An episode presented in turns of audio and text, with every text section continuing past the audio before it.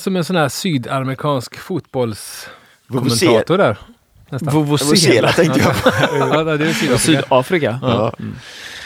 Eh, hej och välkomna till Hembryggning Halleluja. Podden Tack. där vi pratar hembryggt öl framför allt, men även andra saker. Eh, idag ska vi prata om eh, enzymer. Mm. Eh, men först tänkte jag att vi skulle dela på en öl. Ja. Två. Sjukt vad formell du är. Det eh, gör så, Magnus. Ja, ja. Eh, nej, det är ju nu eh, ett drygt år sedan som jag hade mitt Barley Wine avsnitt. Det episka avsnittet om. Jag minns inte ens det. Jag minns inte heller. Var det du som hade det? Ja, det var det som hade det. Men eh, då sa jag i alla fall i det avsnittet att jag eh, tänkte jag skulle spara en flaska i rumstemp och en i kylskåp. Och så ska också om ett år så ska vi se ifall vi kan känna någon skillnad på dessa två öl. Just det. Den ena är kall, den andra är varm. Så jävla tråkig alltså.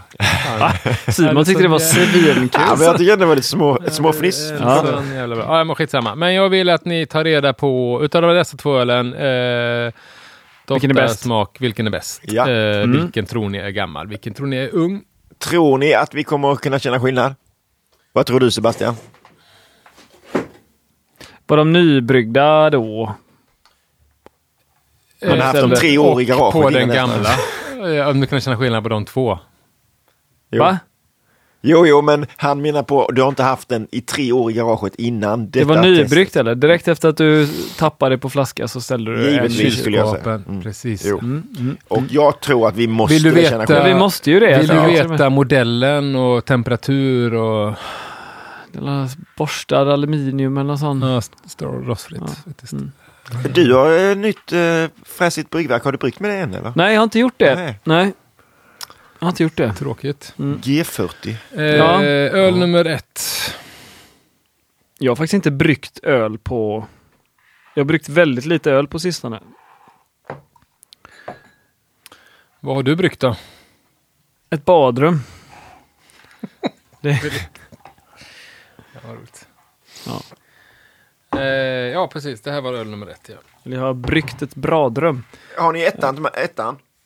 Nej, strunt Jag tänkte om jag skulle ha exakt lika mycket i glasen, men ni är ju... Okej. Den doftade ju gott i alla fall. Ja, och den doftar inte lika gott. Detta var ju en välhumlad Barley kommer ju alla ihåg. Jätteskillnad är det. Eh, ölet i glas 1. Den här eh, härliga röda barleywinen doftar ju eh, gott. Humligt. Ja. Fräscht. Mm. Mm. Ölet i glas nummer två doftar tråkigt. Lite källare, inte så astråkigt, men eh, lite källare, lite, framförallt när man jämför dem mot varandra då, så doftar den ju som att eh, det här är inte någonting som jag vill kasta mig över direkt.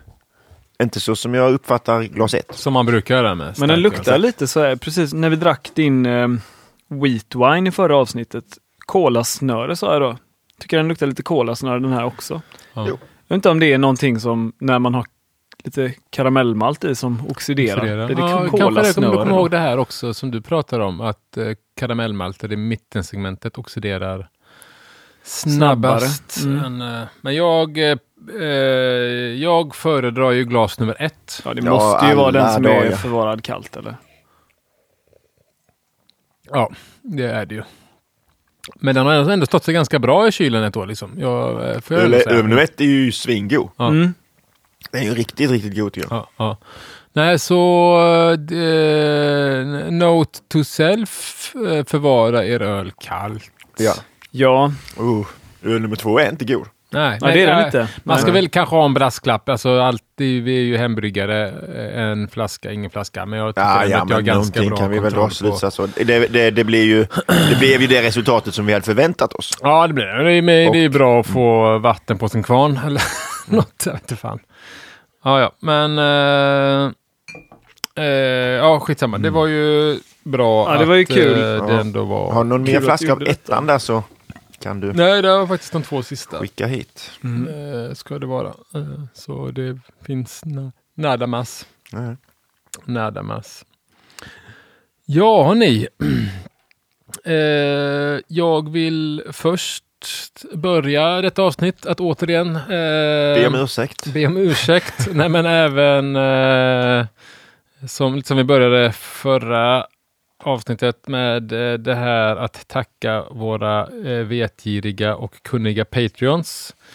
För jag misstänker att detta avsnitt kanske kommer innebära att en del har liksom åsikter eller förtydliganden utav det jag kommer att säga. Eh, så vill man veta de rätta svaren på dagen. Nej, Då får men- man gå med Då får man se vad de skriver ja. i efterdyningarna. Eh, nej, men eh, vi ska prata om enzymer idag. En del liksom eh, en del eh, vetenskapligt blaha blaha blaha, så kanske inte det roligaste och mest fartfyllda avsnittet. Va? Don't eh, sell yourself short. Nej, men skitsamma. Eh, Väldigt passande känner jag att vi, vi sitter här och knapar på de här eh, snacksfiskarna här. När du är ute på lite djupt vatten här. Ja, verkligen. Absolut. Jätte, jättebra. eh, ja, ja. Men eh, vad säger ni, ska vi eh, sparka igång denna resa i enzymernas värld? Kör! Väldigt spänd på det här. Gör det? Ja. Ja. Du pratar mycket om enzymer ju. Eh, i dagarna i ända. Ja, eh, ja ni. Eh, enzymer. Mm. Eh, här eh, låg, lag, lagtalet. Enzymer. Enzymer är E som är enzym- en grej. N som är något skoj. Z som är Så. Godis. Ja, eh, nej men eh, vi vet, alla vet väl om att enzymer är viktiga liksom, i våran kära eh, bryggprocess. Eh, och jag tänkte att vi kanske skulle djupdyka lite i de här små gynnarna idag. I alla fall vid eh, mäskning Ja, har väl alla eh, Exakt. förstått att det Eh, används, ja, att det förekommer det enzymer. Mm. Exakt, det får vi hoppas. Liksom. Men vi kan ju Men det är börja... inte säkert att man vet exakt vad en enzym, enzym är eller vad den håller Nej, på det är med. väl bara inte för det det. jag tänkte vi skulle börja. Eh, vad är ett enzym egentligen? Ja, jag vet faktiskt inte. Nej, jag vet heller inte. För jag, när du sa att, någon, att vi kommer få kommentarer då, så funderar jag på enzymer är det är ju ingenting man höll på med i fysiken, tror jag inte. Eh, Kemin, ja.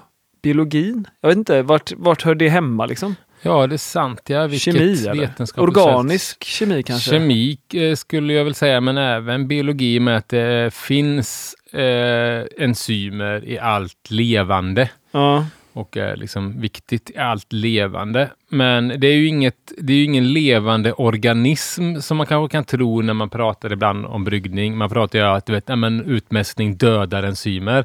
Men du kan inte döda någonting som inte lever. Eh, det är därför man egentligen säger då denatureras Ja, okej. avaktiveras. Liksom. För att eh, ett enzym är ett proteinkomplex eh, som är designat att bryta ner ett substrat till en produkt. Eh, det vill säga att den tar liksom ett ämne, eh, kopplar ihop sig med det och sen så när den kopplar ifrån sig så är det eh, nya ämnen. Produkten liksom är det nya ämnena, eller de två nya ämnena helt enkelt.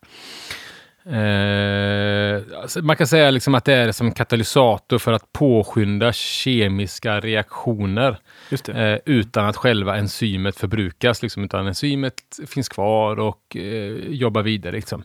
Lite som du vet en, någon slags eh, pusselbit. Liksom. Att det kommer en, eh, pus, en pusselbit, den passar in perfekt i enzymet och när den väl kommer in där så pusslas fast så kanske det blir två pusselbitar och sen så försvinner de två pusselbitarna iväg. Eh, på något sätt. Glas... Var det en bra Det var, jag liknelse? vet nej men man, det är väl sådana lite man ser, liksom, det är så svårt att förklara bilder och eh, böcker liksom med ord känner jag. Så, eh, men... Eh, Men den tar- Kanske. Den tar en molekyl. Ja, Är det det att den tar en molekyl och hugger av den? Så att det blir två mindre? Är det så den gör? Ja, kan man väl säga. Den ändrar, eh, den ändrar eller bryter ner eller eh, gör om det liksom. Eller är det att den tar två molekyler som sitter ihop via, som är bundna till varandra på något vis? Nej, jag tror inte att enzym kan skapa utan den, eh, den eh, gör liksom nya från en. Liksom. Den, ska, den gör inte, Den den kopplar inte ihop. ner. Liksom. Ja, precis. Den, eh, det är det. Men där får gärna någon rätta mig om jag har fel. Men vad jag har sett så är det bara det omvända, att den förstör eller påskyndar en, någon slags nedbrytning eller avaktivering. Liksom. Eh, Och fungerar då, alltså kemiska reaktioner sker ju ändå, men just enzymer gör att det går fortare, liksom, påskynda de här eh, kemiska reaktionerna.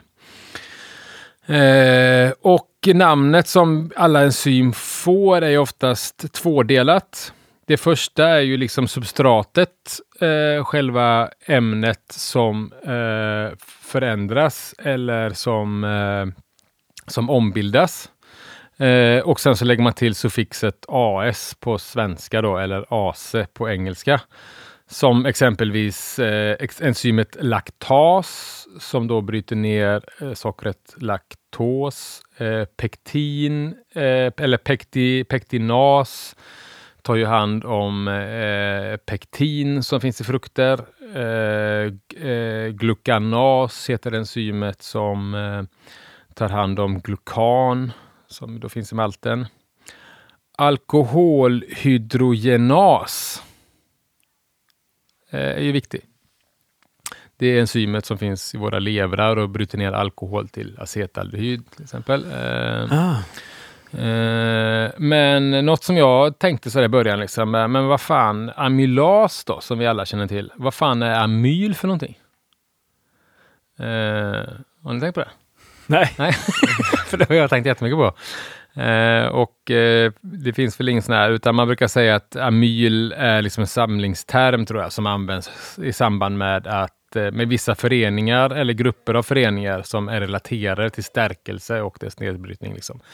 Det är amyl, så det är inte liksom en som ett samlingsnamn för stärkelse, fattar jag det som att amyl är då. Eh, fast vi säger stärkelse istället, eller starches på engelska. liksom.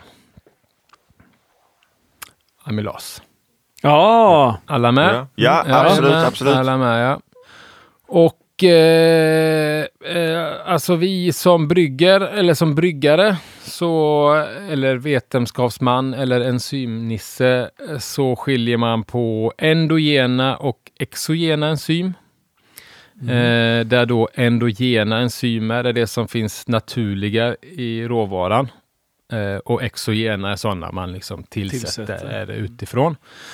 Eh, och en annan bra skillnad är ju också, eller man kan ha koll på, det är ju det här med eh, intracellulära och extracellulära enzym. Alltså det finns enzym som intracellulära till exempel är inne i alla celler. Att det där reaktionen sker är inne i själva cellen, om det är liksom en levercell eller om det är en eh, växtcell eller vad som helst. Och sen så finns det extracellulära enzym. Det är ju sådana som kanske eh, cellen släpper ut och verkar liksom utanför cellen.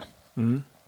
Som något som vi kommer att prata om senare, till exempel då diastatisk jäst till exempel. Eh, den, det enzymet som, eh, som fortsätter den här konverteringen av stärkelse är ju ett extracellulärt enzym. Så enzymet kan leva kvar. Du kan plocka bort jästen, men får du inte bort enzymet så kommer det ändå ske en eh, nedbrytning av sockerarterna.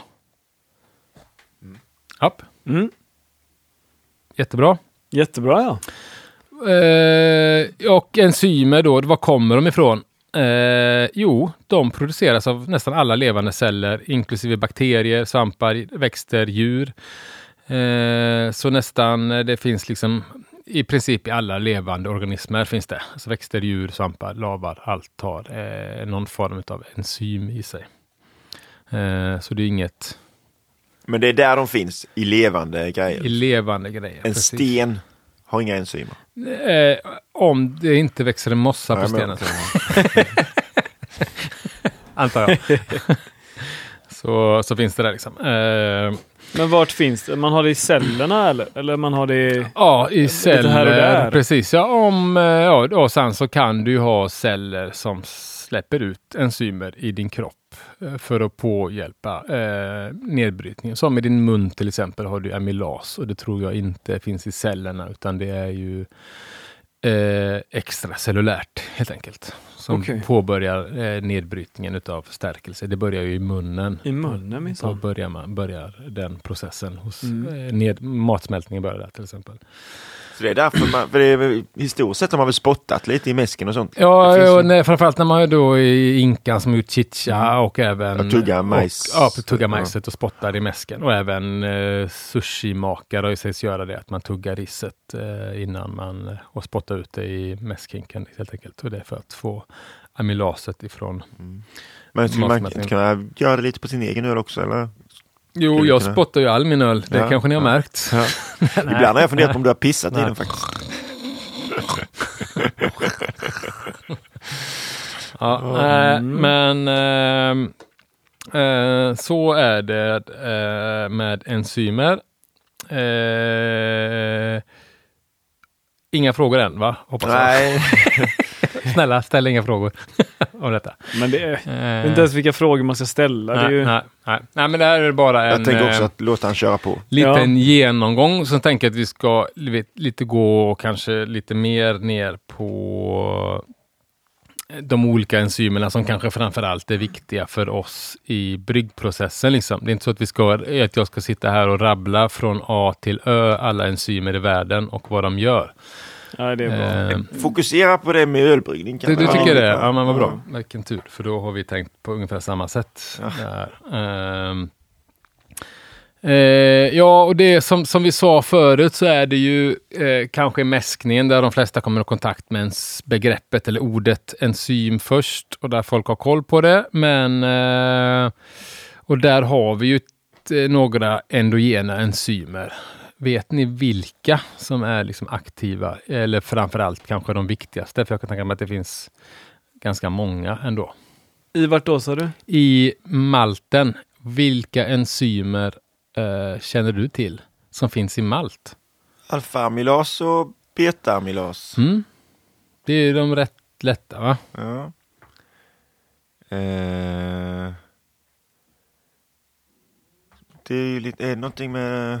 Ja, men, Slutar det alltid på as eller? Ja. Är det då glukanas eller? Glukanas Ja. eller betaglukanas, Betaglukanas. ja precis, är ju en väldigt viktig. Ja. Eh, Väldigt, väldigt viktig. okej. Nej, Alltså jag, jag kan inte några. Nej. Pektolas, är det någonting? Nej, det är ju framförallt vitaminiosider för att bryta ner pektin. ju. Eller pektinenzym. ja. Men det är proteas och eh, limit-dextrinas. Eh, är väl de här. Det är väl fem som är framförallt viktiga för oss eh, som är eh, bryggare då. Eh, kommer ni ihåg det nu? Nej, men vi går igenom dem igen här lite eh, för oss själva. Vi kan ju börja med alfa-amylas och beta-amylas är väl de som de flesta eh, bryggare i alla fall hört talas om någon gång, får man väl eh, eh säga. eh, vi börjar med alfa-amylas då. Eh, själva de här två amylasen, de har ju egentligen en uppgift. De eh, bryter ju ner stärkelse eller konverterar stärkelse till förjäsbara sockerarter.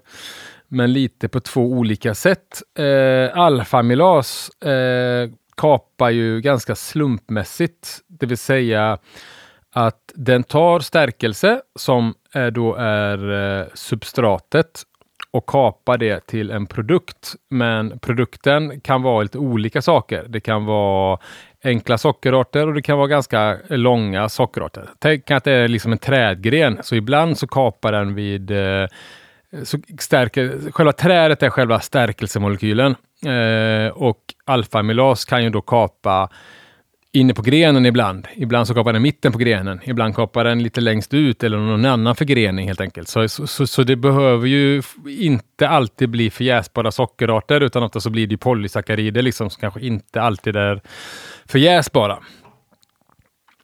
Eh, är ni med? Ja, Japp. Eh, till skillnad då från exempelvis beta-amylas som ju också bryter ner stälkelse, men linjärt. Alltså det vill säga att den bryter alltid av ifrån toppen eh, längst ut på de här grenarna. Den Mm. börjar alltid längst ut på grenen, behöver en ände att bryta ner stärkelsen. Och eh, själva produkten blir alltid maltos. Just det. Eh, och det är därför då som man får eh, Väldigt förjäsbart. socker när man har eh, mycket beta-amylas. Liksom. Mm. Och de här två olika sockerarterna, då, alfa-amylas eh, har ju ett optimumtemperatur på 66 till 71 grader.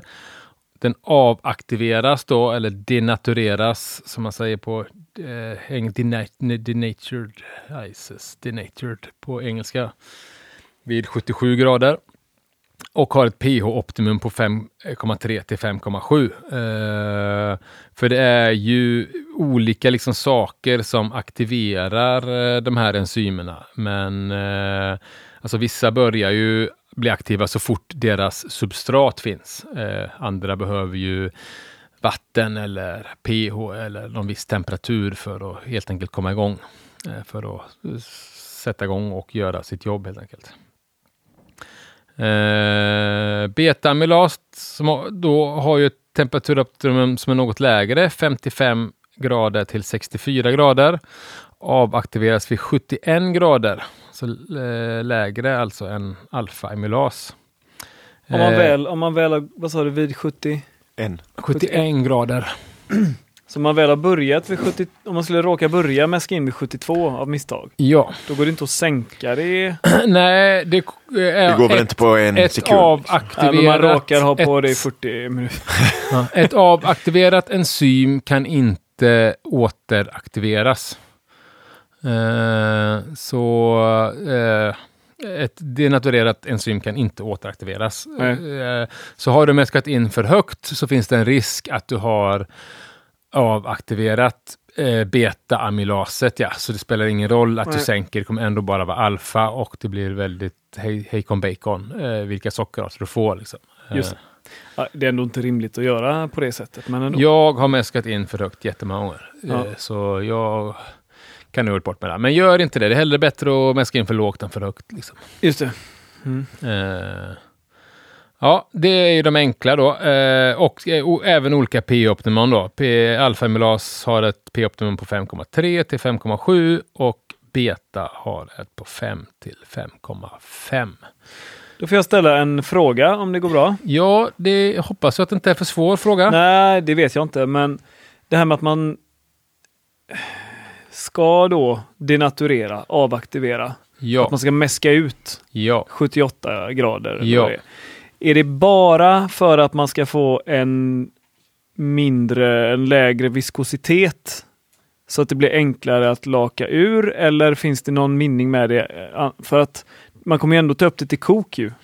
Ja, det beror väl på hur eh, snabbt man får upp det till kok. Alltså utmäskningen är ju, är ju tvådelad, skulle man säga. Alltså rent historiskt kan man väl säga det. Att, att eh, avaktivera enzymen och göra eh, vörten mer eh, viskös. Alltså tänk köra kolasås i mikron liksom, så blir det mycket lättflytande. Liksom. Socker blir mer lättflytande vid varma temperaturer. Eh, Men, så det blir mindre viskös va? det blir mindre, ja, förlåt. Men, men, och också vid själva överföringen, liksom, det är väl, vissa har kommit upp i kok väldigt fort, vissa gör inte det, men det kan vara bra med en utmäskning för att om du går ifrån, sägs, framförallt om man inte gör en utmäsk, säg att du mäskar i 68 grader och sen så gör du en eh, utmäskning därifrån, eller en överföring direkt till kokkärlet, som är en rost, kall rostfri gryta. Då kommer du säkert sänka tempen till 63 initialt och har du inte avaktiverat enzymen då så har du ju inte det blir svårt att räkna på vilken temperatur har du mäskat i då egentligen. Liksom. Så för mig och för bryggare eller bryggerier handlar det framförallt utmäsken om att vara säker på att du får samma eh, komposition av sockerarter varje gång man brygger. Liksom. Men du drar väl ur vörten i den här kalla kastrullen bara? Mest, alltså fortsätter, det, fortsätter den enzymatiska Ja, aktiviteten? ja då? de är ju, eh, de, är, de simmar ju runt Mm. i. De är liksom inte inne i... Eh, Men, men för det jag ville egentligen komma till då. Och så som jag har känt på mig detta, men det, då, jag tror att jag fick lite mer vatten på min kvarn nu att om man håller på med brew in a bag eller har ett enkärls bryggverk så känns det inte jättenoga att hålla på med utmäskning egentligen. Jag har i princip aldrig gjort utmäskning, Nej. kan man nog säga. Alltså jag har aldrig gjort något så här aktivt att detta gör jag för att jag gör en utmäskning. Där- Däremot så kanske man höjer temperaturen för att nu vill jag att det ska komma till kok så snabbt som möjligt. Men jag har aldrig gjort liksom, detta är en utmäskning. Okej, ja ja. jag gör väl alltid utmäskning, ja. Ja, men jag gör det också, men Ja. jag funderar ibland på till vilken nytta jag gör det. Ja, Jag gör det för att avaktivera enzym framför allt. För att veta att jag, mitt mäskschema är det som gäller. Inget annat. Förstår inte vad skillnaden är riktigt, men det... För att om i, och med jag, men, men, jag, I och med att jag har en... Ja, det är ju för att jag har tvåkällssystem. Liksom. Ja, jo, men då, det, det, det kan Ja, jag ju köpa. ja, men ja, för mig då precis. som, jag kan välja mellan att antingen Nej, ställa in det okej. så att den går från 68 till 100 Ja, okej. och då kommer okej. den ju ändå gå förbi 77. Ja, ja, liksom. Det Eller så stannar den på du, 77 om du, om du inte håller på att laka med kallvatten och sånt där. Häller på massa Nej, kallvatten och sänker Nej. tempen liksom, med det vattnet. Liksom. Så fine. nej. Det är nästan sällan jag lakar överhuvudtaget, men Mm, eh, om mm. jag gör det så lakar Mm. jag väl med 78-gradigt Ja, vatten. ja, liksom. Men ja. Mm. Nej, men då så. Eh, Du hade rätt, jag hade fel kanske. Nej men Det- Jävla offerkofta! så inåt helvete. ja. Tänkte vi skulle få en, en, en intressant diskussion här bara. Ja, ja, ja. Ja, ja, ja. Nej, men då får du ju faktiskt göra bättre än så. Okej, men då kan vi säga att det är ett litet scoop ja. för alla ja. enkärlsbryggare där ute. Don't mash out. Don't do Kan the mash trycka out. det på en tröja kanske? Eller så kan man vi få massa kommentarer här i våran Ja, Patreon-grupp Grupp, nu. Att, nej, men det här, här är anledningen till varför För- man ska mäska ut. precis. Egentligen. Mm. Ja, eh, ett annat väldigt, väldigt viktigt enzym är ju då proteas som ni kanske på namnet förstår bryter du ner eh, proteiner. Mm.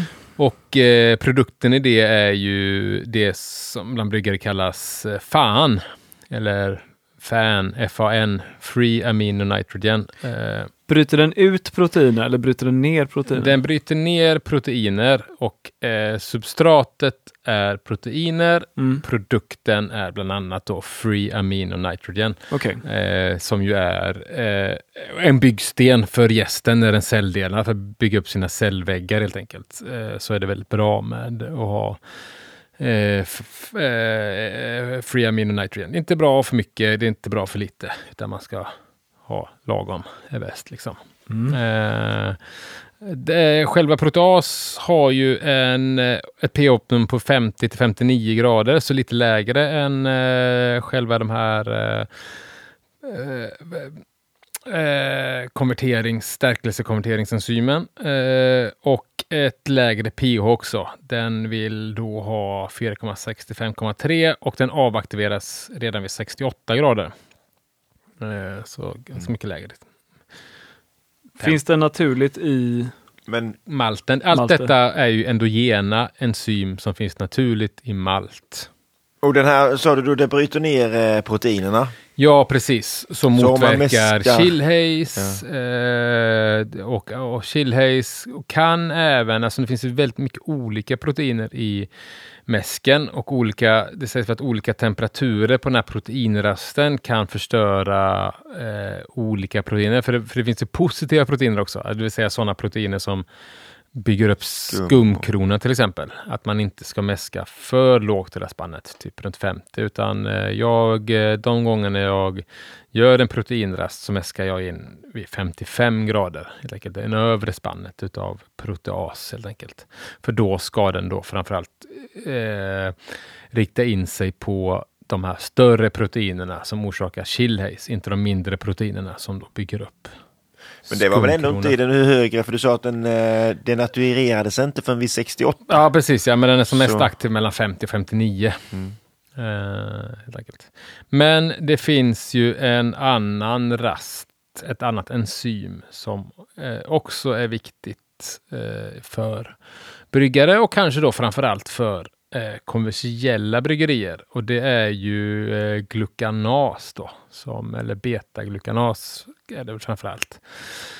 Som är ett enzym som också är ett endogent enzym, finns naturligt i malten, vars uppgift är att bryta ner cellväggar helt enkelt. Och vad det gör är att den underlättar ju lakning och eh, eh, alltså motverkar stackmash och sånt, liksom, som ju framförallt är viktiga på eh, kommersiella bryggerier för att eh, man vill inte ha stackmash när man jobbar åtta timmar liksom. Mm. och vill gå hem. Eh, och den har ett sånt lågt temperaturöppning på 35 till 55 grader. Och eh, eh, denatureras vid 60 grader redan. Och ett pH-optimum på 4,5 till 5,5. Eh, Så den... Då skulle man kunna mäska in vid 40 då, eller vad sa du? 35 grader för att få en rejäl betaglukanrast. Men jag brukar ju köra båda två, mäska in vid 55. Liksom. Eh, den här hjälper ju också till, både proteas och glukanas ju till och hjälper till att man får en eh, mer lättrunnen mäsk och även en eh, klarare, alltså till utseendet, inte lika disig vört. Eh, Men åstadkommer du det vid 55 grader? Med ja, precis. Så att den är aktiv fortfarande? Eh, den är aktiv i 55 grader. Ah. Eh, så jag brukar oftast, eh, framför allt har jag märkt när jag använder mig utav heirloom malt, liksom. Barke till exempel, tycker jag är svårt att få en eh, en eh, klar vört av om jag jämför med eh, alltså konventionell malt. Mm. Eh, och då brukar jag allt oftast mäska in i 55 och direkt gå upp liksom till försockringsrast. Mm. Eh, bara för att få en liten, gluk, eh, en liten eh, glukanas och proteasrast. Liksom. Kan man tänka på själv när man brygger, om man vill eller inte vill. Liksom för mig är det inte så mycket jobb, för jag, man väntar ju ändå på att eh, mäskvattnet ska nå rätt temperatur. Så jag mäskar bara in lite svalare och sen så får maskinen sköta resten. Liksom. Så när lägger du i malten då menar du? Eh, jag brukar lägga i den eh, vid eh, 55-60 grader. Det beror på, men, men så jag hamnar på mäska in så temperaturen efter inmäskningen på 55. Okej. Och sen så går jag direkt upp till Ja, så min... du, du håller den inte där liksom? Nej, jag går Nej. direkt upp till... Och det eh, räcker eh, i din ja, erfarenhet? ja. Det ska jag. Eh, inte för lång proteinrest vill jag inte ha just för att jag är rädd för att den ska bryta ner. Men om du vill göra en, om du vill göra ett öl med väldigt låg förjäsbarhet, Ja, eh, gör du det, mäskar du in på 55 då också? ja. För det är inte, du är inte rädd att det ska... Jo, nej, för Bildas den för är mycket maltos. fjäsbarhet. Eh, nej, då mäskar jag en högre. Ja, du gör det ja. Det gör jag. För jag tänker ja, att om man precis. mäskar in på 55 och den stegar uppåt Mm, långsamt, mm, långsamt mm, till mm. 74 Ja, eller vad ja, man vill. nej. Så finns det väl en Men risk jag att, vill ju väldigt sällan ha uh, dålig fjäsbarhet, så jag har inte riktigt det problemet faktiskt. Nej. Eh, det är väl det få, de få gångerna jag brygger sessionöl och så vidare. Liksom. Ja, ja. Eh, Uh, ja, så dessa enzymer då som jag nämnde här, nej ett till glömde jag, nu glömde jag limitdextrinas då som är ett liksom sånt här slamkrypar uh, enzym som typ städar upp efter amylas och klipper sönder uh, vissa eh, sockerarter till glukos tror jag. Liksom. Men det är inte så, det är inte så jävla noga, så jag har, inte, jag har inte skrivit så mycket om det. Man kan ha det där i bakhuvudet helt enkelt. Jag tror inte det är så eh, viktigt. Nej, enkelt. du vet vilka temperaturer den jobbar vid? Eh, nej, Nej. jag har inte faktiskt skrivit upp det. Eller jag, jag har inte lagt det på minnet. Aktivt Ja, valt att inte Ja, memorera precis. det. Nej, lite Mm. så. Jag tyckte inte att det var så viktigt. Jag fick inte vara med helt enkelt.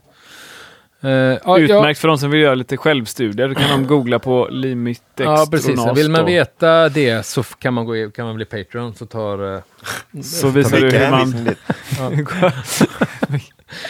Eh, ja, men dessa enzymer finns alltså naturligt i malt, men både mängden enzymer kan variera och olika liksom, yttre faktorer spelar liksom stor roll på enzymaktiviteten. Eh, bland annat då eh, alltså förvaringen av malten, eh, utav basmalten. Eh, om den har varit krossad eller okrossad, har den förvarats fuktigt? Eh, vilka temperaturer som sagt malten utsatts för kan ju även eh, spela roll, men även liksom faktiska eh, faktorer hos, eh, eh, hos eh, mälterierna. För egentligen så är det ju det här som många mälterier gör. De är ju inte, de är ju på något sätt en slags enzymfabrik på något sätt. de här enzymerna finns ju förvisserligen i det omältade kornet, men mältarens uppgift är ju att typ öka eller aktivera cellerna så att eh, så, och öka enzymhalten i malten till oss bryggare så att den är redo att börja kötta igång helt enkelt. Mm. Eh, eh, och eh, skörden är ju ganska viktig också, liksom hur, vilket år man har haft och sådana grejer. Men det spelar ju inte roll bara för det, utan även liksom, eh, alltså visst, det finns ju kanske alltid exempelvis eh, proteas i malt, men är det ett dåligt skördeår med enormt höga proteinnivåer i malten, då kanske det inte finns tillräckligt mycket proteas för att vet, hinna med eller lyckas bryta ner allt protein. Så det är svårt att få en, en, eh, en klar vört och en slutändan en klar öl helt enkelt. Okej, okay, för, okay. för det är inte så att enzymet förbrukas. Ett enzym kan fortsätta, nu är jag klar med den här, då tar jag nästa. Exakt. Ja. Men det, om det är väldigt mycket så hinner det inte eh, enzymen. Nej, lite så. Eh, mm. Utan de kan ha denatureras eller så har, så har eh, eh, skörden varit så dålig så att det har varit svårt att få få till liksom, eller öka enzymhalten helt enkelt och få, och få, och få ihop de här grejerna. Mm. Liksom. Mm. Uh, uh, ja, uh, det då är ju också eh, viktigt, alltså, men alltså det är väl det, för nu vet vi ju om här att eh, 2023 års maltkornskörd var eh, katastrofal Eh, i Sverige bland annat, liksom, men runt om i Europa också visade sig antagligen. De, det, jag ska vara med på någon, sånt, för någon föreläsning här nästa vecka, tänkte jag, eller den veckan tror jag med Viking då de ska gå igenom skörden. Men de har väl flaggat för att det kommer, att det ser inte bra ut. Eh, man har sett en del eh, konbönder som inte ens har skördat för att det har varit så jävla dåligt. Liksom. Det har inte varit, inte varit någon idé att lägga tid på att skörda malten ens gång, eller kornet, för att eh, är så dåligt i år. För det har varit torrt och sen så har det varit blött och fram och tillbaka helt enkelt. Det har inte varit de eh, här eh, optimala förutsättningarna med väder och vind helt enkelt för att göra bra. Nej, det var ju en otroligt varm och torr försommar och sen en ja. otroligt blöt och kylig sommar. Yes, ja. Eh, så detta kommer ju påverka kvaliteten på malten eh, och eh, den lägre tillgången kommer ju påverka priset. Liksom. Så många av oss kommer ju få betala mer för sämre malt. helt enkelt. Vilket innebär att vi kanske får, eh, som jag sa då, jobba lite med malten för att eh, få en eh, lyckad bryggning och få samma resultat som jag tidigare fått då. Och då menar jag att använda de här temperaturoptimumen då kanske stegmäska, kanske börja mäska in i lägre temperaturer, lägga en glukan och proteasrast helt enkelt för att få Eh, för att få det utbyte och den ölen man är van vid att få helt enkelt. För det är inte så att man kan tillsätta enzymer? Det i... kommer vi komma till faktiskt. Du går mm. händelserna i förväg. Jag vill mm. först mm. prata färdigt om de här endogena enzymen som finns naturligt i vår råvara. ja. Han, han eh, konstig mästrande Ja, lite så. Ton. det är nu när han har blivit chef. Vi får ha någon, eh, någon slags eh, för jag, eh, man tänker ju som sagt oftast på de här endogena, de natur, naturliga enzymen som finns i malten. Men har vi några naturliga enzym i humle tror ni? Ja. Japp. Och lite alltså, jag blir förvånad om du säger nej mm. nu. ja, men då säger jag annars. inte nej. Men jag kom ju på här att jag har ju eh, börjat ett nytt jobb för tre veckor sedan på eh, Poppels.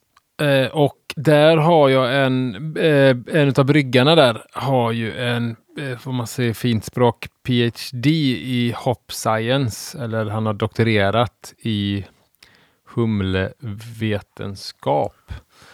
Så jag slängde ut den frågan till honom idag om eh, det finns några eh, enzymer i aktiva, alltså endogena enzymer eh, i, i humle. Man, det är konstigt, man säger på engelska I have a PhD, eller hur? Ja, det är väl som Jag ett har- diplom liksom. det är typ som att man doktorandsdiplom. Ja. Men man säger att man är doktor i det Ja. i Sverige va? Ja, det Eller? säger man. Ja, humledoktor. Det är rätt coolt ändå. Ja, Det är rätt coolt att vara. Ja. Om ni skulle varit doktor i något. Det, Ja, Pixbacks hembryggning. Ja. ja, jag hade varit... Då hade jag varit doktor Alban. Det är coolt. Den är bra. Doktor i doktor Alban-kunskap. Eller Dr. DRE är ju min favoritdoktor. Doktor DRE. Ja. Fortsätt nu. Han har doktorerat i eh, humle. Ja, precis. Mm. Så jag ställde den frågan till honom. eh, Men vilka, vilka är de aktiva enzymen i humle? Eh, och han sa att eh, han är ju, han har ju pluggat i Belgien då, eh, brasilianare från början tror jag, men belgare. Men han sa ju ja, there are probably thousands. Eh, eh, det finns antagligen tusentals, men eh, Eh, men, men vi vet inte, man vet inte riktigt. Liksom. Eh, men han har ju forskat just på enzymer i humle och det finns ju framförallt tre som är väl eh, eh, viktiga.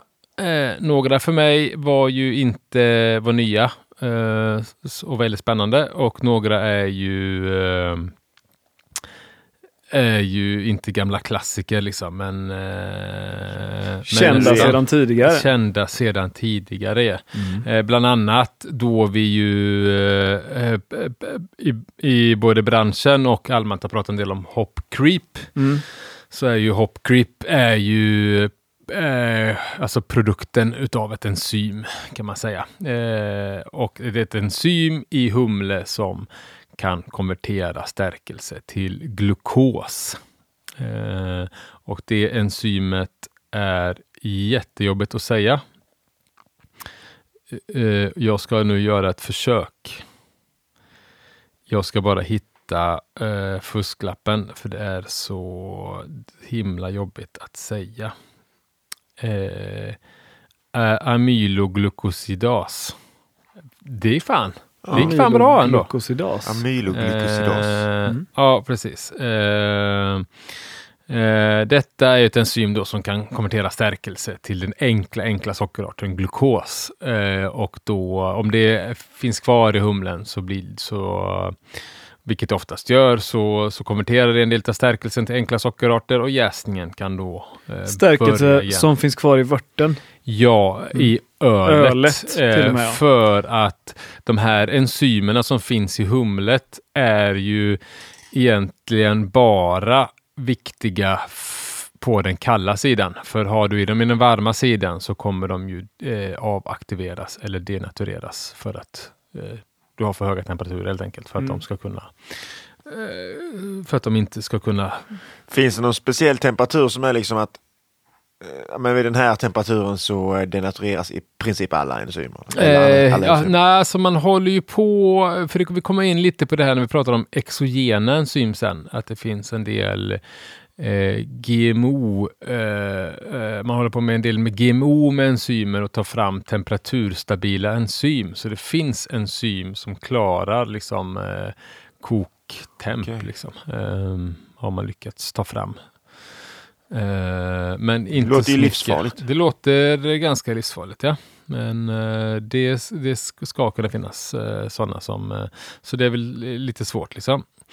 Men, men det är ju ett utav eh, de, eh, ett utav de viktiga enzymen då eh, och kanske det som är, du vet, mest, som pratas mest eh, Eh, bra. Ett annat enzym eh, som är ganska också lite i på tapeten idag är ju betaglukosidas som också finns naturligt i humlet och sägs ju vara det som eh, orsakar, som släpper loss då eh, en del aromer, eh, terpenoider, alltså det man ibland kallar för teoler bland annat då, som är ju viktigt. Man kan släppa det från eh, vissa liksom, eh, som är bundet till vissa eh, sockermolekyler helt enkelt. Terpenoider är enligt honom bundna till sockerarter. Så Mm. de finns ju både i malt och i, i humle. Humle innehåller ju också socker i viss mån. Liksom. Eh, men, men tioler då. Eh, och eh, Okej. det var också, för det, det är en väldigt tydlig, det här, vi har ju pratat en del om tioler, va? Alltså det bundna och fria tioler och, och den bindningen som tioler sitter i är väldigt, väldigt svår och eh, få loss liksom. Och det är väl, ofta, ibland är det enzymer då som beta-glukosidas som kan eh, frigöra de här svavelföreningarna då, som terpener och tioler är. Då. För det finns ju lite sådana här gäststammar som är bra på att skapa tioler. Innehåller de det här enzymet? Eh, ja, jag tror man har väl precis, ja, exakt så. Eh, att de kan frigöra detta. Men när jag pratade med eh, eh Carlos då om detta så, eh, så han sa väl bara, nej men Tiola det är, en- det är en, eh, det är en gimmick-grej liksom. Eh, det är en, hum, det är en liksom marknadsföringsgrej.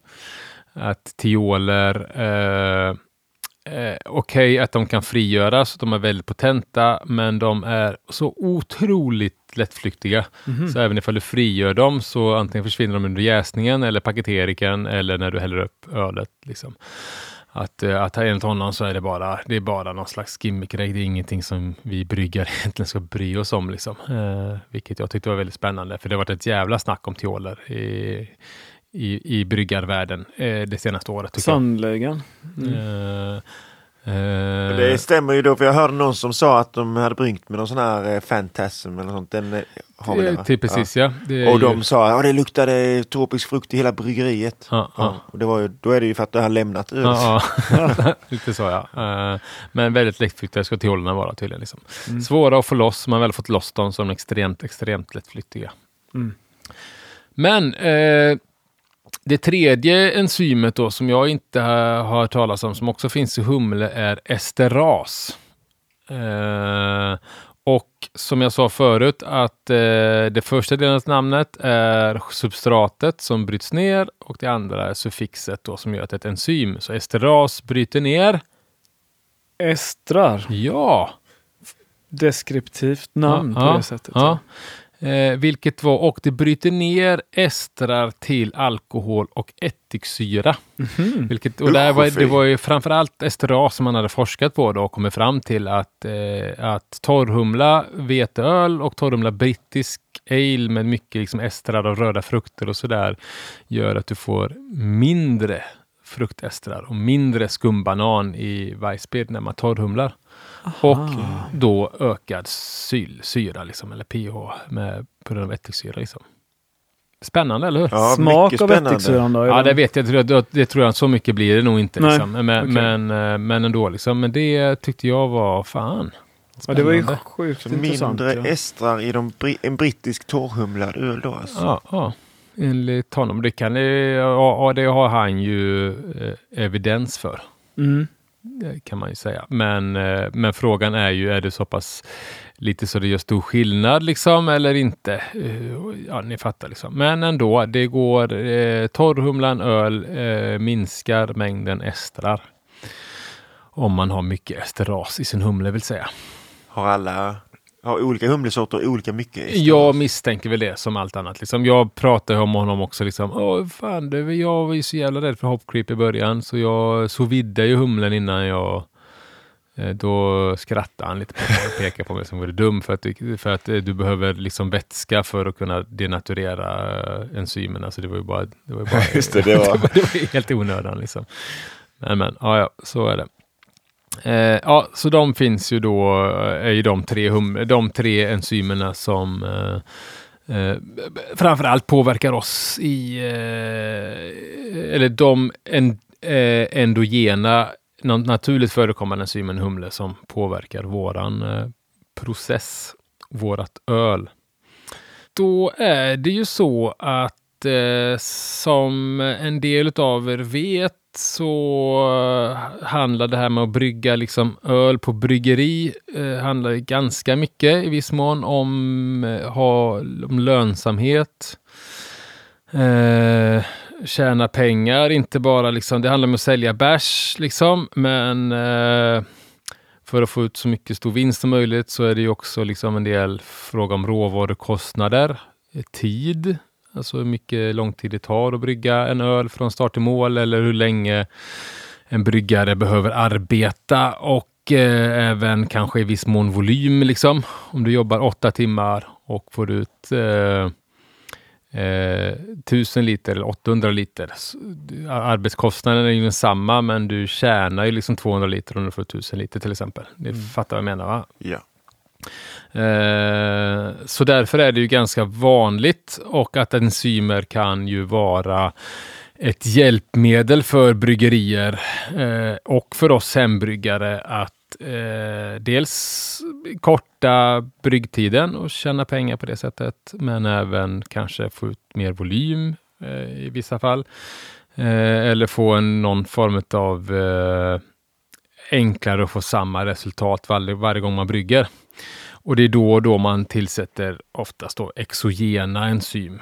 Eh, sådana som inte är naturligt förekommande. Man ska ändå veta att alla de enzymerna som går att köpa är ju fortfarande en naturlig produkt. Liksom. Det är ingenting som tillverkas på labb, utan enzymer är en naturlig produkt utav celler. Så det är inget eh, det är inget liksom hokus pokus eller eh, något sånt där. Liksom. Och det är väl någonting som jag kanske har upplevt dels eh, i mitt förra arbete där man eh, sålde enzymer, att det är vissa bryggerier som kanske inte vill eh, eh, alls tillsätta enzymer för de tycker kanske att det är fusk eller det känns liksom, nej men usch och fy liksom. Det, det ska man inte behöva göra liksom. Eh, utan eh, det har, jag tror att det liksom varit svårt att få en acceptans av att tillsätta enzymer, för det är ju ett hjälpmedel för bryggerier och det skulle ses som det, som ett naturligt hjälpmedel. Eh, och framför allt nu då, tror jag, eh, de kommande åren då vi kommer ha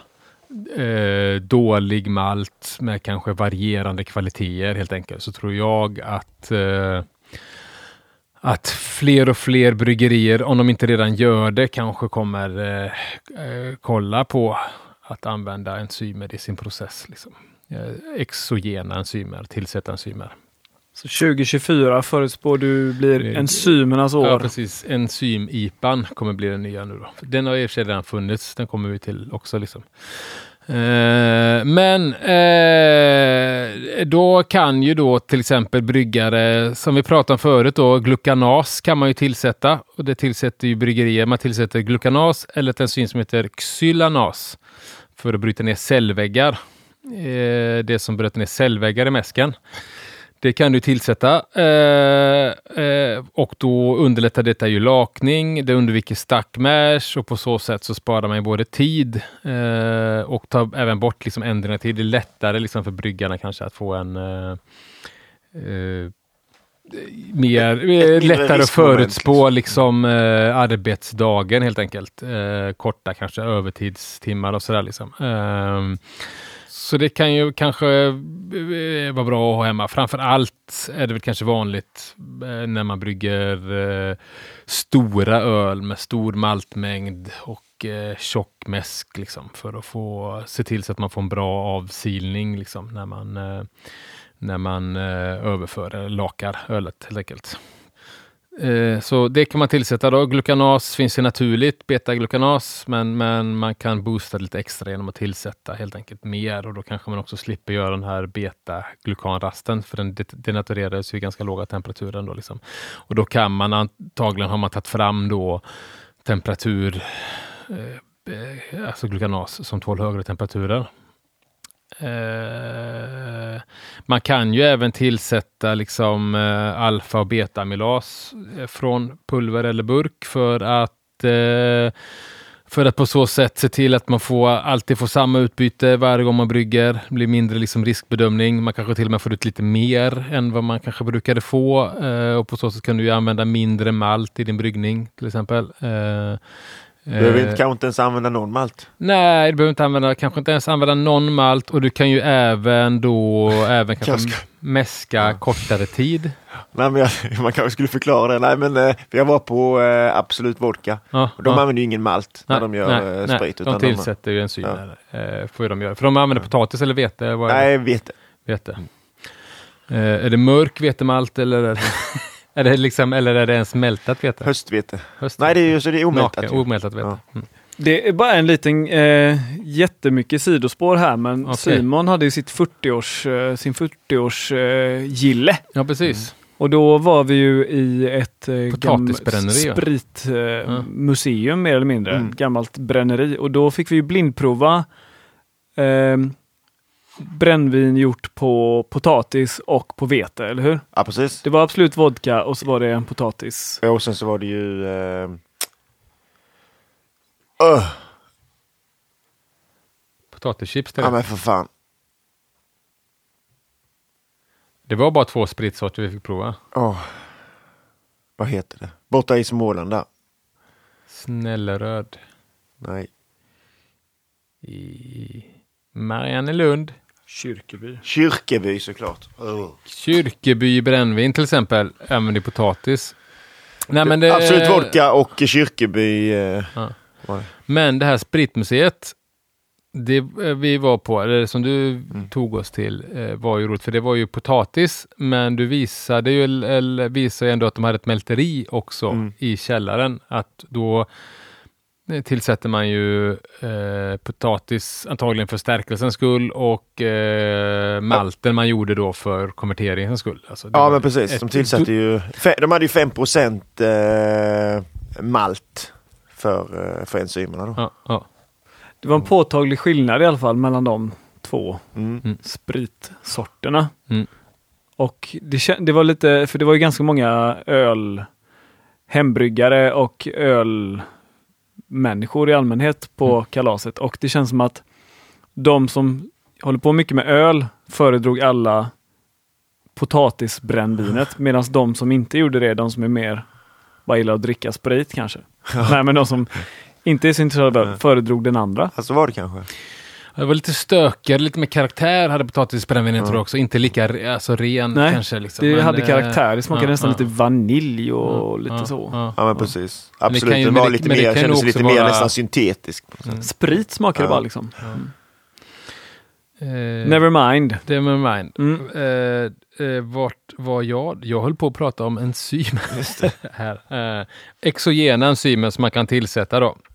Eh, nej men alfabeta kan man ju tillsätta eh, för att eh, göra så, men man även, alltså, eh, tillsätter man det så kanske man även då kanske man kan mäska en kortare tid istället på ett stort bryggeri för att du vet, korta ner arbetsdagen helt enkelt. Eh, proteas tillsätts också ibland för att bryta ner proteiner som orsakar liksom disighet och eh, chillhaze och även då öka som vi sa free amino nitrogens eh, som är den här viktiga byggsatsen för gäststammar. Eh, och det kanske vi kommer få se mer nu då proteinhalterna verkar, misstänker jag, kanske gå upp på årets skörd på malt i Europa i alla fall. Eh, att man kanske får tillsätta mer för att kunna få en, eh, en snygg öl. Eh, så det är väl de man kanske tillsätter i mäsken då tillsammans med eh, vissa enzym som kanske bryter ner till ett enkla sockerarter som det vi nämnde i eh, som finns naturligt i humle, humle då, amyloglukosidas eh, som ju används för att göra glukos, att, man, att det slu- blir slutsockerarten, då, en el- enkel sockerart. Så du får ett väldigt torrt öl och används ju väldigt mycket i eh, eh, när man bryggde brutt-IPA, eller ni som fortfarande gör det helt enkelt, eh, för att få det nästan helt utfjäsbart. Då. Det Då är är det- detamy amyloglukosidas. Ja, precis. Det är själva Det är det. enzymet. Sen heter Ja. det ju Ultrafirm, heter ju Whitelabs produkt för oss som brygger hemma. Just det. Det Eh, finns väl som kallar pilsnerenzym, säljs det väl som också? Ja, det kan, jag vet inte om det... Det finns ju andra enzymer som hjälper till med det. Då tror jag mer att det kanske. kallar pilsnerenzym, då tror jag nästan mer att det är beta-amylas liksom rent. För det här jag kommer har jäsa köpt ut för en- mycket. Jag köpte en liten eh, flaska Ja. med någonting som heter eh, Amigas Mega. Eh, ja, Och, och det är just det. Ja. Eh, vad hette det sa du? Am- amyloglukosidas. Ja, precis. Och den, den är ju, den kan man ju tillsätta i mäsken. Mm. Eh, fast hyfsat låga temperaturer tror jag. Alltså Ja. 55 till 60 sådär Okej. är optimum. Ja. Och då ska den ju spjälka stärkelser Ja. eh, på ett väldigt e- effektivt sätt. Mm. Eh, men man kan ju också tillsätta i yes. Precis, Kärlet, ja. men, Men- då, då fortsätter den ju att jobba liksom. Ja, Du har ju kvar det precis, i eh, systemet. Ja, Liksom. ja, Ja. och det har jag läst sådana tester om att eh, vad blir skillnaden om man har det i mäsken eller om man har det i jäskärlet? Att du får oftast eh, några pinnar högre eh, FG om du har det i mäsken än om du har det i, i jäskärlet. Det finns ju dock risker med, fördelen med att ha det i mäsken är att det kommer ju denatureras liksom. Eh, det blir av med det eh, i koket. Det finns ju alltid en risk med eh, att ha enzymer senare i processen. Liksom. Jag menar, skulle du på ett vanligt stort kommersiellt bryggeri du vet, råka ha kvar rester av eh, det här amyloglukosidas i flasklinan liksom. Det blir ju katastrof liksom, kan det bli. Ja, Eh, det kan ju bli riktigt illa. Eh, eh, så det ska man kanske passas för. Det är även också ganska vanligt, jag menar, om kommer ihåg eh, Kalle på Keist-Kalle som vi kallar honom. Hans sätt att brygga starka öl, att han, eh, att han har i det här enzymet och sen matar med socker. Även Nöjne Ö gör ju det med sina, sin typ eh, Dark Horizon och sina starka öl så har ju de i det här enzymet för att se till att man får enkla sockerarter, bra utjäsning och sen eh, mata med socker helt enkelt. Det är ganska liksom vanligt, eh, ett vanligt sätt att göra eh, väldigt, väldigt starka, eh, kraftiga men ändå lättdruckna Imperial Stouts. Liksom. Då pratar vi liksom plus 15 procent Stouts helt enkelt. Ett annat då eh, naturligt exogent liksom, enzym som är väldigt använt eh, för bryggare. Det finns några andra. Eh, min absoluta favorit är ju den som heter alfa-acetolaktat alfa-acetolaktat dekarbrolas. Eller förkortas ALDC. Ja, nu, säger man. det kände jag igen. Eh, som ju används för att eh, då ta bort diacetyl i sitt öl eh, och då korta lagringstid. Eh, men används ju också av eh, många, eh, framförallt i USA har jag sett att det är många IPA-bryggerier. Kelsey McNaird på North Park till exempel använder ju alltid det i sina, så fort han torrhumlar så har han i det här för, att- för att, för att motverka att han får diacetyl av hop creep då. För i USA, det tycker jag är ganska roligt, att i USA så är det ju hop creep. Eh, de bryr sig inte så mycket om den här efterjäsningen i USA på grund av hop creep, för den känner att de har kontroll på. Vad de är oroliga för är diacetylen. Det är de livrädda för i, i USA med, i sin öl. Eh, och den här enzymet då funkar ju så att i alltså normala fall eh, så går ju, eh, eh så går ju det, alltså den här diacetyl, anledningen till att diacetyl bildas, det är ju en ganska liksom långsam eh, eh, process. Att först så har vi ju någonting som heter, vi har alfa-acetolaktat, är eh, förstadiet som gästen producerar. Det är den som man ibland kan kalla för du vet, VDKs, alltså förstadiet till diacetyl. Det är egentligen alfa-acetolaktat eh, och den omvandlas då långsamt, ganska långsam reaktion till diacetyl. Och sen så blir, eh, om gästen orkar och har tid, så är det ytterligare en lång, långsam eh, reaktion och omvandlar diacetyl till acetoin. Eh, när man tillsätter ALDLC då så hoppar den över, den går, eh, det enzymet kan då bryta ner eh, eh, alfa-acetolaktat direkt till eh, acetoin utan att passera diacetyl. Eh, så därför plocka den. Det kommer alltid vara diacetyl men det, men det blir aldrig de nivåerna så att det är liksom mm, eh, märkbart liksom. Så jag använder det nästan aldrig i mina lageröl och jag har ju aldrig liksom, jag, går, jag, yes, jag, pitchar, jag som pitchar ganska mycket när jag läser jag, lageröl, jag behöver ju liksom aldrig göra en eh, diacetylrast liksom. Utan jag, senast jag läste en, läste en lageröl så hade den jäst färdigt på fem dagar och då kunde jag direkt gå på kallkrasch och eh, dricka en färdig god lageröl på tio dagar. Snyggt. Eh, jättegott. Mm. Eh, så det påskyndar ju lagringstid och så vidare helt enkelt. Så man behöver inte oroa sig om man kan sova gott på natten om man är sån som inte vill ha diacetyl i, ska man, vill man ha diacetyl i sin lager. Och de här tillsätts ju då, eh, eh, ALDC tillsätts ju vid gästpitch. Mm.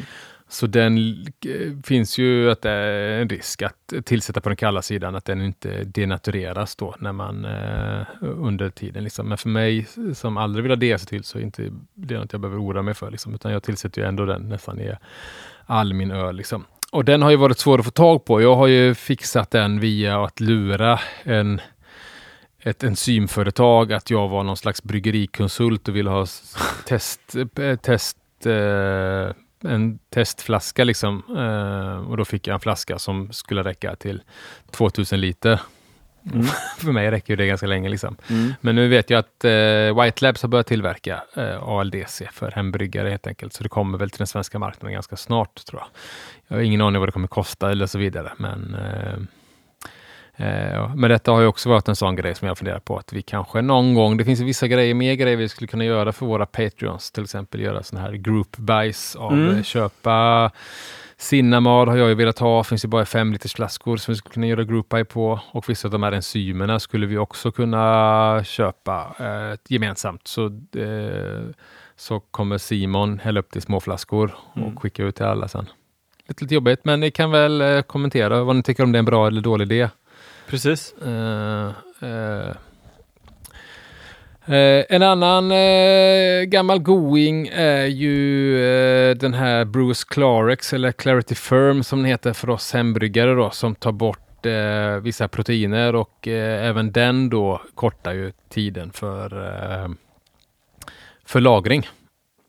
Och även gluten ju. Det reducerar gluten. Om detta tvistade lärde dock. Eh, det är inte så enkelt som man tror det där med gluten och, eh, och eh, Clarity Firm. För tydligen så finns det jättemycket olika typer av gluten och det kan, den här Clarity Firmen funkar kanske inte på alla glutengrejer. Liksom. Så har man celiaki så ska man alltså blir man lite pruttig utav gluten då är det väl kanske bra, men har man äkta celiaki så kanske man ändå ska undvika öl. Då ska man undvika man antagligen öl överhuvudtaget. Eh, men det är, inte, det är, det är mer, mer komplicerat än vad man tror det här med, med gluten har insett och det här enzymet. Eh, är det. Mm. Ja, och sen så finns det ju säkert som sagt jättemånga. I USA har det varit vanligt till exempel att använda ett annat enzym. Man kallar det för Bino som är tydligen en sån här antifismedicin som man kan köpa i sitt öl för att eh, bryta ner vissa svåra stärkelser till eh, mer lätt, mätt, lätta. Så man kan använda antiprut, antigasmedicin också från, som också innehåller någon slags uh, amyloglukosidas. Ja, Okej. eh, finns ju, jag har sett eh, många hembryggar försäljare som saluför någonting som heter aromaenzym. Ja, det hade jag tänkt att jag skulle forska i mer, men jag orkar inte. Och sen så tappar jag lite lusten för att det här aromenzymet ska väl framför allt då frigöra dessa tioler då. Antagligen är det den här beta-glukosidas då som jag pratar om. Eh, och öka den då. Och det eh, eh, sa ju Carlos bara en gimmick-grej helt enkelt. Så jag eh, struntade i att undersöka det djupare och sen hade jag inte tid heller till att göra den undersökningen. Men nu ser jag att du sitter där och googlar. Ja, Sebastian. jag vill eh, hitta det lite snabbt. Ja, här. men det är väl eh, Lalleman som tillverkar eh, aromenzym. Men jag hittar inte av vilket enzym det är, så jag är, jag är eh, tvek på att det kanske ens är ett enzym liksom, som, som de har. Men enzymer finns ju på både pulverform och flaska när man tillverkar dem. labb. Oftast är det ju eh, jästceller, eh, alltså aspergillus niger och så vidare, alltså vissa mögelsvampar Mm. som tillsätter de här, som, som, på, som också tillverkar en, eh, enzymer som man sen kan, eh, eh, som man sen kan på kemisk väg då eh, alltså, vad säger man, separera ifrån, eh, ifrån eh, eh, tillverkaren då, som oftast är mögel helt enkelt. Så man bara får 100% enzym helt enkelt. Ehm, ja, det står ju här i produktdatabladet då från Ja. Lallemand. Att det består av beta-glukoasenzymer. Mm, det är det som ska frigöra tioler då. Ja. Eh, just det. Bla bla bla. Mm. Eh, hemma i mitt Hemma hos mig så till, eh, till mäsken då så tillsätter jag ju en eh, cocktail utav enzymer eh, varje gång jag brygger. Lite för att jag har en flaska hemma, men det är ju sån här, det kallas, det är AIB som tillverkar det, som heter eh, Brewmix Plus, som innehåller fyra enzymer då. Eh, eh, eh Alfa-amylas, glukanas, xylas och proteas innehåller det. Eh, så det, eh, det har jag i varje mäskning lite för att jag har ju insett att jag får ju eh, jag får bättre utbyte när jag använder det. Jag får liksom varje, jag träffar mina nummer varje, varje gång. Jag tar bort Eh, det är lite, lite hängslen och eh, svångrem lite. Jag hade säkert klarat mig utan det, men eh, nu har jag det så då kan jag tillsätta det. Eh, och jag har ganska mycket utav det så att det, det känns eh, liksom gött. Mm. Eh, jag har även läst sådana som tillsätter det i uh, alfa-amylas när man bakar bröd. Man bara några droppar i degen liksom för att få en snabbare jäsprocess på sina degar. För det är ju egentligen samma process. Det är ju stärkelsen som ska bli förjäsbara sockerarter som bakgästen kan äta helt enkelt. Liksom. Funkar det i de temperaturerna? Eh, ja, alltså in, när, när, det är, Aha. när det är exogent enzym så gör du det. För att då är det oftast eh, temperaturstabiliserat. Det finns olika amylas. Liksom, Okej. som. Mm. Eh, men och sen så är ju temperaturen är ju optimum så länge du inte går över baktemperaturen liksom, och denaturerar dem. Men det går Ja, fortare. du tänkte att det var för kallt snarare? Ja, jag, tänk, Ja. jag menar att du snackade ju förut om att uh, alfa, eller du sa alfa-amylas. Ja, precis. Och att det, gjorde, det fungerar, alltså det, den fungerade spannet var typ 65 till 70. Ja, optimum ja, precis. De funkar ju fortfarande i lägre temperaturer. Ah, okej. Eh, Det är inte så att de dör eller går och lägger sig. Men för att göra det här lite roligt då så har jag ju då använt min cocktail då till att göra öl utan malt till er. Yay! Jag tänkte att jag skulle göra jättemånga, nu hann jag inte med så många. Eh, men eh, jag har gjort tre öl på omältade eh, råvaror. Legobitar, den Mm. ena. Nej, men jag vet inte om ni vill veta eller om ni vill gissa till vad jag har. Nej men säg Ja, inte, det är Ja. det kommer ju, Eh, jag har gjort, säkert inte kunna eh, gissa, jag har nej, gjort, jag jag har gjort vört då. Jag har mäskat eh, tre olika saker eh, i eh, eh, och tillsett enzym. Jag har mäskat i en timme. Jag har kokat lite. Jag har tillsatt eh, en gram, en, en och en halv, två gram per liter, jag kommer inte ihåg, men ungefär utav eh, Citra sista fem för att göra det lite mer intressant bara. Eh, eh, så på det sättet har jag då bryggt helt glutenfri öl. Om man nu får säga öl när det inte är malt i Sverige. Jag vet inte vad lagen säger, men det är Jag sädesslag. brukar säga att 50 procent av det förjäsbara extraktet ska komma från spannmål. Okej, och vad är Ja. spannmål? Ja, Är morot ett spannmål? nej, det tror jag inte. Det är en rotfrukt. Nej men vad, jag vet inte vad... man måste lägga det i en spann när man skördar det. och sen så måla på den. Ja, ja, ja. men jag hämtar dem så får vi se. För jag har inte en jävla aning om hur det här kommer smaka. Men, Kul! eh, s- Jag har känt att det har varit roligt att testa. någon. Ja, det ska bli skoj. Ja. Ja,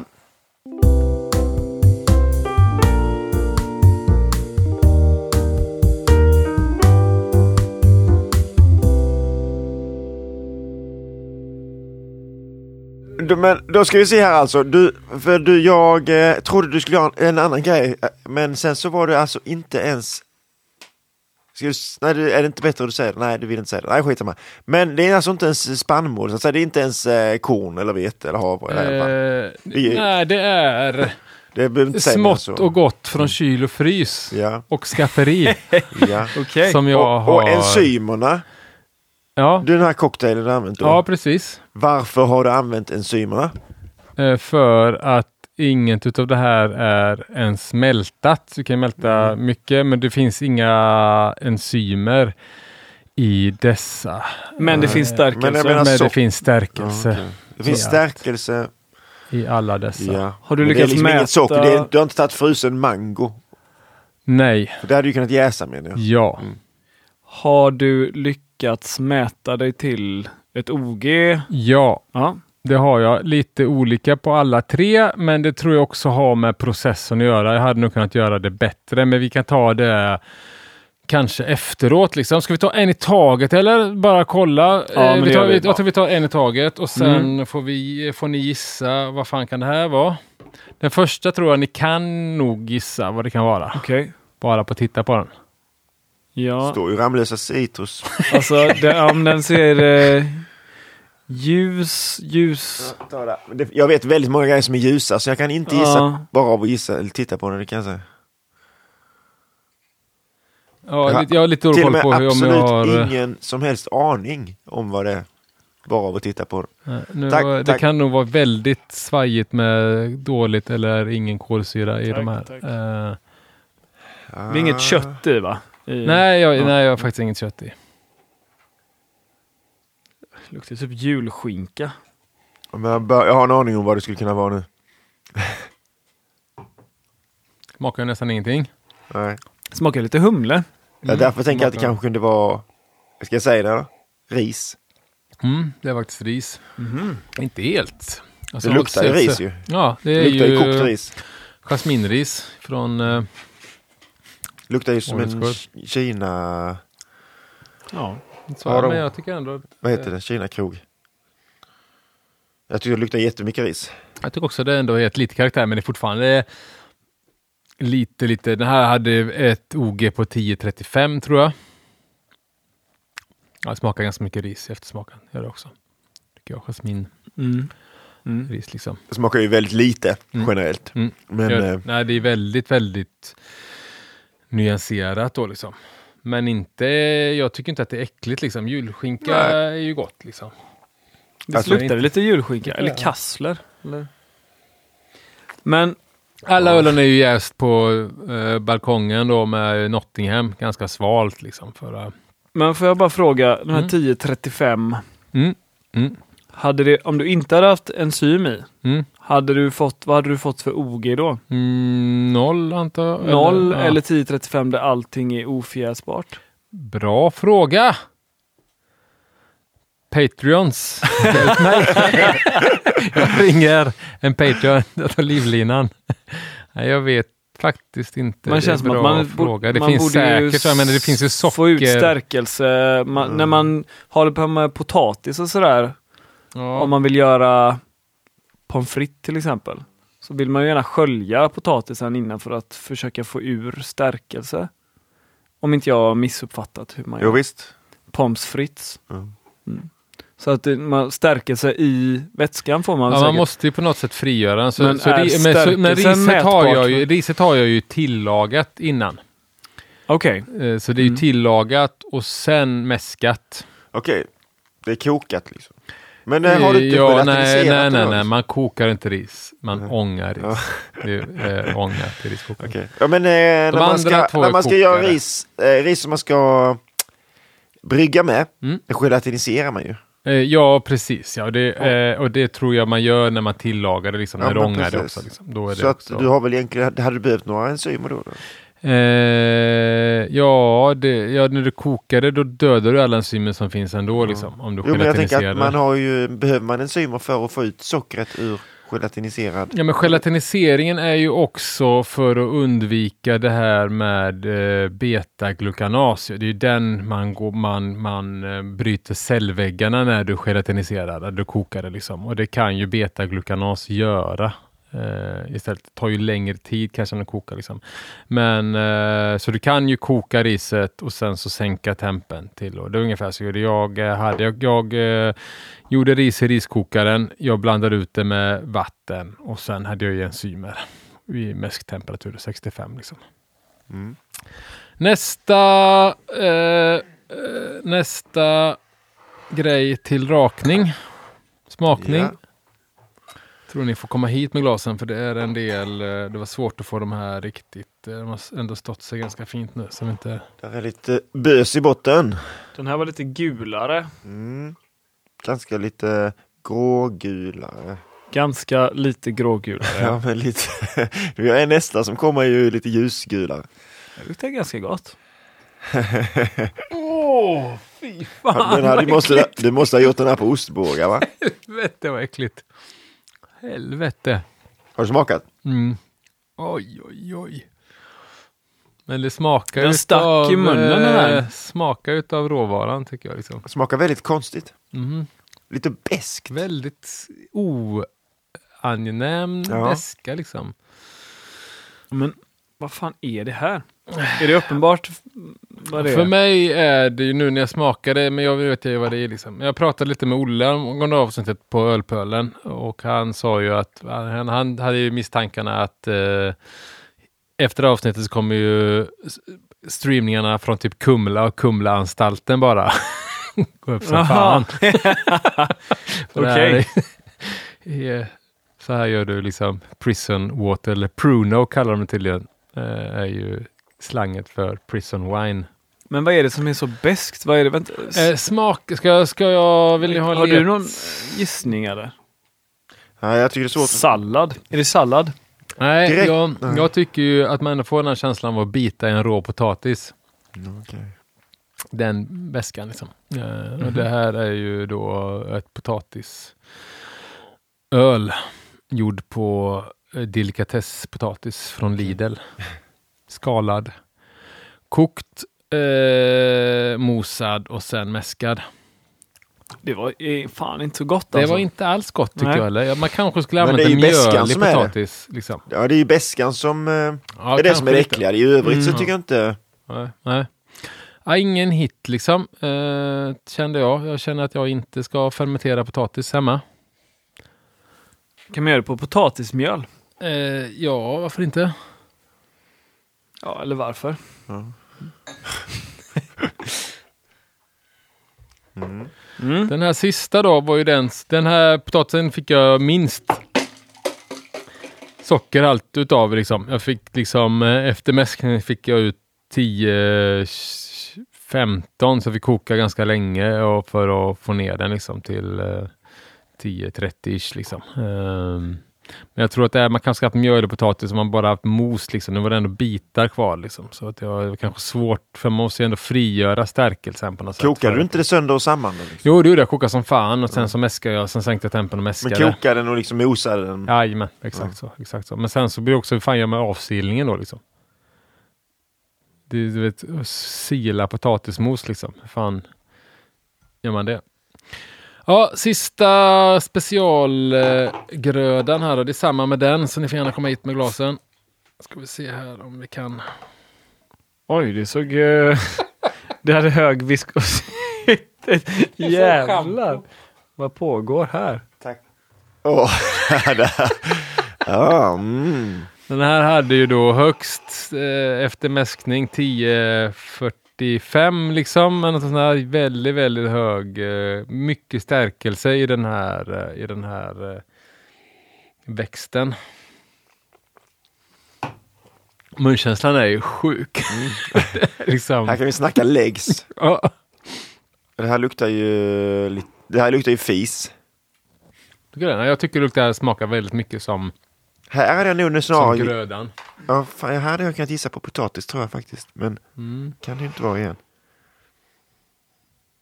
Det är Fan, någon grönsak. Det luktar ju jävligt mycket grönsaker liksom. Och den här växten är ju väldigt nära släkt med rabarber. Banan. Nej, banan är ett bär. det. Ja, jag tror det. Vänta, Eh, ja. Fan kan det vara? Men det, det Nej, luktar... men det kanske är ganska ovanligt. Används en del i östeuropeisk matlagning i plättar, beliner. Kål, kokt kål. Kål, Vad fan är det? Eh, bovete. Bovete. Ja, den hade Är det. Okej. Mm. Eh, men jävligt simmigt. Väldigt oaptitligt, får man säga. Det var Mm. liksom nästan att man tuggar det lite. Ja, nästan. Men jävligt konstig. Men jag tycker ändå smaken är rätt, fan ändå rätt bra. Det skulle jag tänka mig, du vet, ha i... Jag har ju hört några sådana här eh, Italo Pils bryggerier. De här man Ox, Oxbow Brewing, de har ju lite, lite bovete, typ 5 i, sina, i sin pilsner, liksom för att få en eh, rätt angenäm eh, sädighet. Liksom. Mhm. Eh, man kan tänka sig, men tänk något sånt här i en New England IPA. Nu snackar jag inte om man ska ha 100% liksom, men, men för att få det här krämiga Viskositeten. liksom. viskositeten, glukaner eller vad fan det nu är liksom, eh, som gör det här. Liksom. Och även hög proteinhalt och så vidare för att binda till humleoljor och sånt. Fan inte, jag tror inte att jag tror liksom som en du vet, adjunct i en New England IPA tror jag inte Ja, att nej, det skulle vara helt borta. Nej. Men Den ger ju, men jag 100 tyckte, jag procent. tänkte så att det är nästan så att den har gett lite humlebränna liksom. Jag tycker den har en liten Ja, bränna. Nu fick du lite mer deg här i botten. Ja. Du ser jätteimponerad ut. Ja, men jag ty- det- inget av det här var ju svingött alltså. Ja, ris kan jag ju fatta. Det vet, blir jag ju sugen på att ha mer, ska brygga alltså riset, eh, den- lightlager. som- Ja. liksom. Ja, eller ha Absolut. den som bas till att liksom, humla på den med citronmusik. Liksom. Ja. Då kommer du kunna tycka det är gott. Eh, Som humlevatten Ja. liksom, med alkohol Ja. Hard seltzer med. Ja, och sen så var det ju här bryggt eh, liten kastrull över. Du vet, inte var inte... Vad fick du för utjäsning på de här då? Det vet jag faktiskt inte. Nej. Det har jag inte. Sen så ska jag också säga det här med bovetebärsen här liksom. Jag vet inte riktigt hur det är, den här viskositeten stökar till liksom refraktometer och sådana grejer. Om hur, hur korrekt det vä- sockervärdet är egentligen. Nej, okej. Mm. Svårt att veta. Men i vilket fall, inte var roligt experiment. Jag blev sugen på att testa mer. Liksom, majs kan man ju testa med. Det är nog inte så, men även du vet 100% havregrynsöl. Eh, Ja, Eh, Det finns mycket man kan göra om man tycker det är roligt hemma och om man har eh, vänner som har celiaki eller om man själv har fått diagnosen liksom, så kan man ju använda enzymer till att eh, fortsätta att brygga och experimentera med andra grödor från Moder Jord. ja. Ja. Ja. Eh, Vad, vad mer skulle man kunna testa då? Eh, ja, jag popcorn är jag ju sugen på att köpa någon. Alltså då får jag letade efter, jag tänkte göra. Poppade popcorn? Ja, precis. Jag tänkte göra det först, men jag hittade inte. Jag tror jag, en gång så fick jag sån här... Eh, man ska ju inte ha oljor i liksom, så det blir svårt att... Men jag hade en sån här luftpoppare man kan köpa på typ OBO Nordica för någon hundring, du vet, som man Ja, bara stoppar i som eh, poppar med värme bara. Eh, att ha en sån, men du vet, det ska ju så jävla mycket... Det tar sån jävla volym liksom. Men jag Mm. hade någon gång velat prova att brygga en popcorn pilsner eller popcorn IPA liksom. Med Mm. stor andel popcorn i liksom bara för eh, bara för att det är eh, roligt. Ja. Mm. Mm. Eh, spaghetti kan man göra. Ja. Spagettiöl. ja. ja. Eller på gamla stuvade makaroner. Går också jättebra. Eh, Allt, egentligen allt matavfall man får eh, när man har ätit färdigt en middag kan man ju lägga Man i kan ha som en en, sån här, istället för en bokashi så har man eh, Så egen kan du ha en- ev- never ending mäsk. Ja, exakt. Eh, Så du kan ju mäska allt med det, ja precis. Bara då stärkelse i sig då. Ja.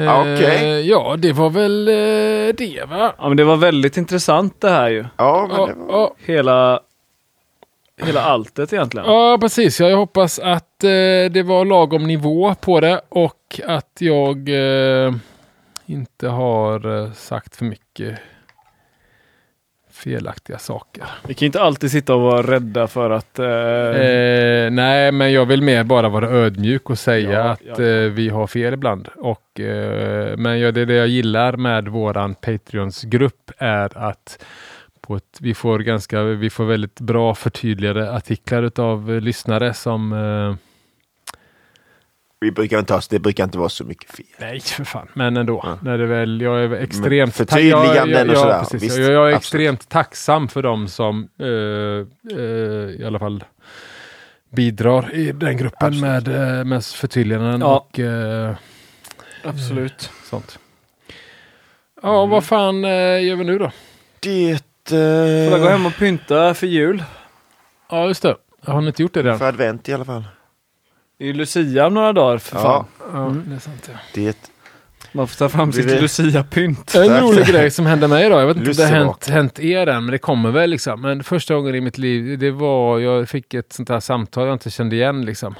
Så var det... Första gången i ditt liv Ett du får samtal du inte kände igen. Nej men jag känner inte igen numret liksom. det var numret du Eh, inte kände igen. jag igen liksom. Och så svarade jag och så, så var det Ja, ja, hej det här är Thomas från Mölndalspolisen. Okej. Ringde. Ja, Okej.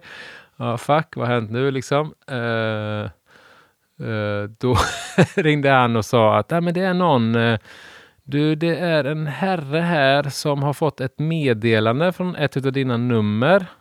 Jag har två nummer, ett på mig och ett på min son liksom, när man söker på mig. Eh, där han har skickat ett meddelande eh, om att han har beställt eh, 2500 iPhone 15 till ett värde av 250 000 kronor. Va? Då hade han och hans kompisar i fredags kväll eh, tjuvringt lite. Okej. Och en gubbe blev ju...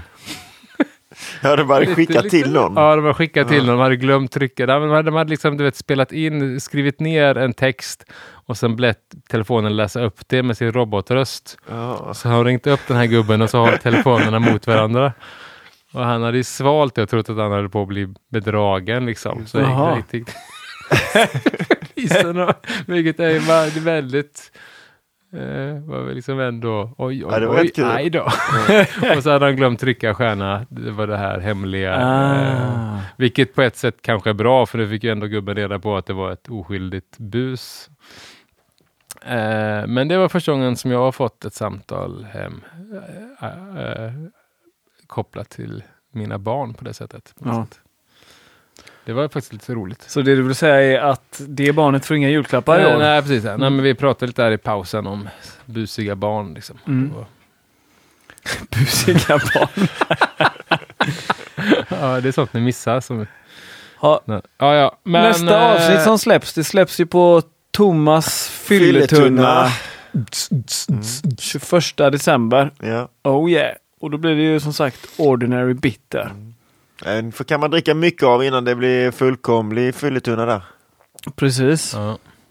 Spännande att se hur eh, det går att få fram de här fruktestrarna med eh, kveik. Kveik ja. Mm. Om nu Lukas får tid att brygga. Ja, exakt ja. Men kan ju inte kräva brygga- av honom att han alltid ska hinna. Nej, det är sant. Eh, ja, och eh, Simon, hur går det med Porter Stout-träffen? Har vi ett datum? Ja, vi har ett datum. 3 februari. Har vi en challenge? Ja, vi snackar väl om att vi skulle ha något svagare va? Men kom vi fram till Ja, något? nej, vi, jag vet inte. Vi, har, vi kanske ska ha någon omröstning. En del, vi, vi pratar väl om Session Pastry Stout. Ja. Mm. Eh, är det roligt? Eller ska vi gå på helt omvända och köra något jävligt stiltypiskt? Men kanske är roligt att, få, att vi kan få vara kreativa någon gång Ja. i vår bryggning. Jo, jag tycker väl det egentligen. Ja. Session Pastry Stout. Session Pastry. Och vad 5 är procent ish. Eller? under eller? Under Ja, 5. under 5. Under Så 5. max 4,9 då.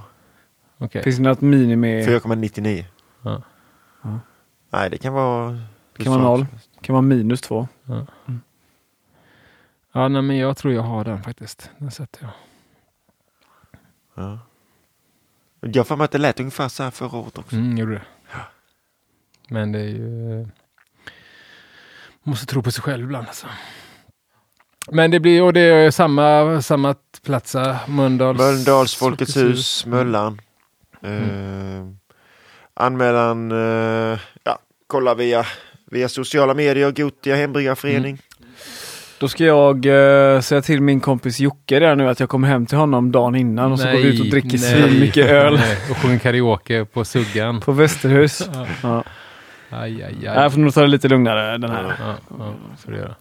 Ja, men det är bra. Ja, Yes. Men vi ses så då, så hörs vi om Du, vi- två veckor. Ja.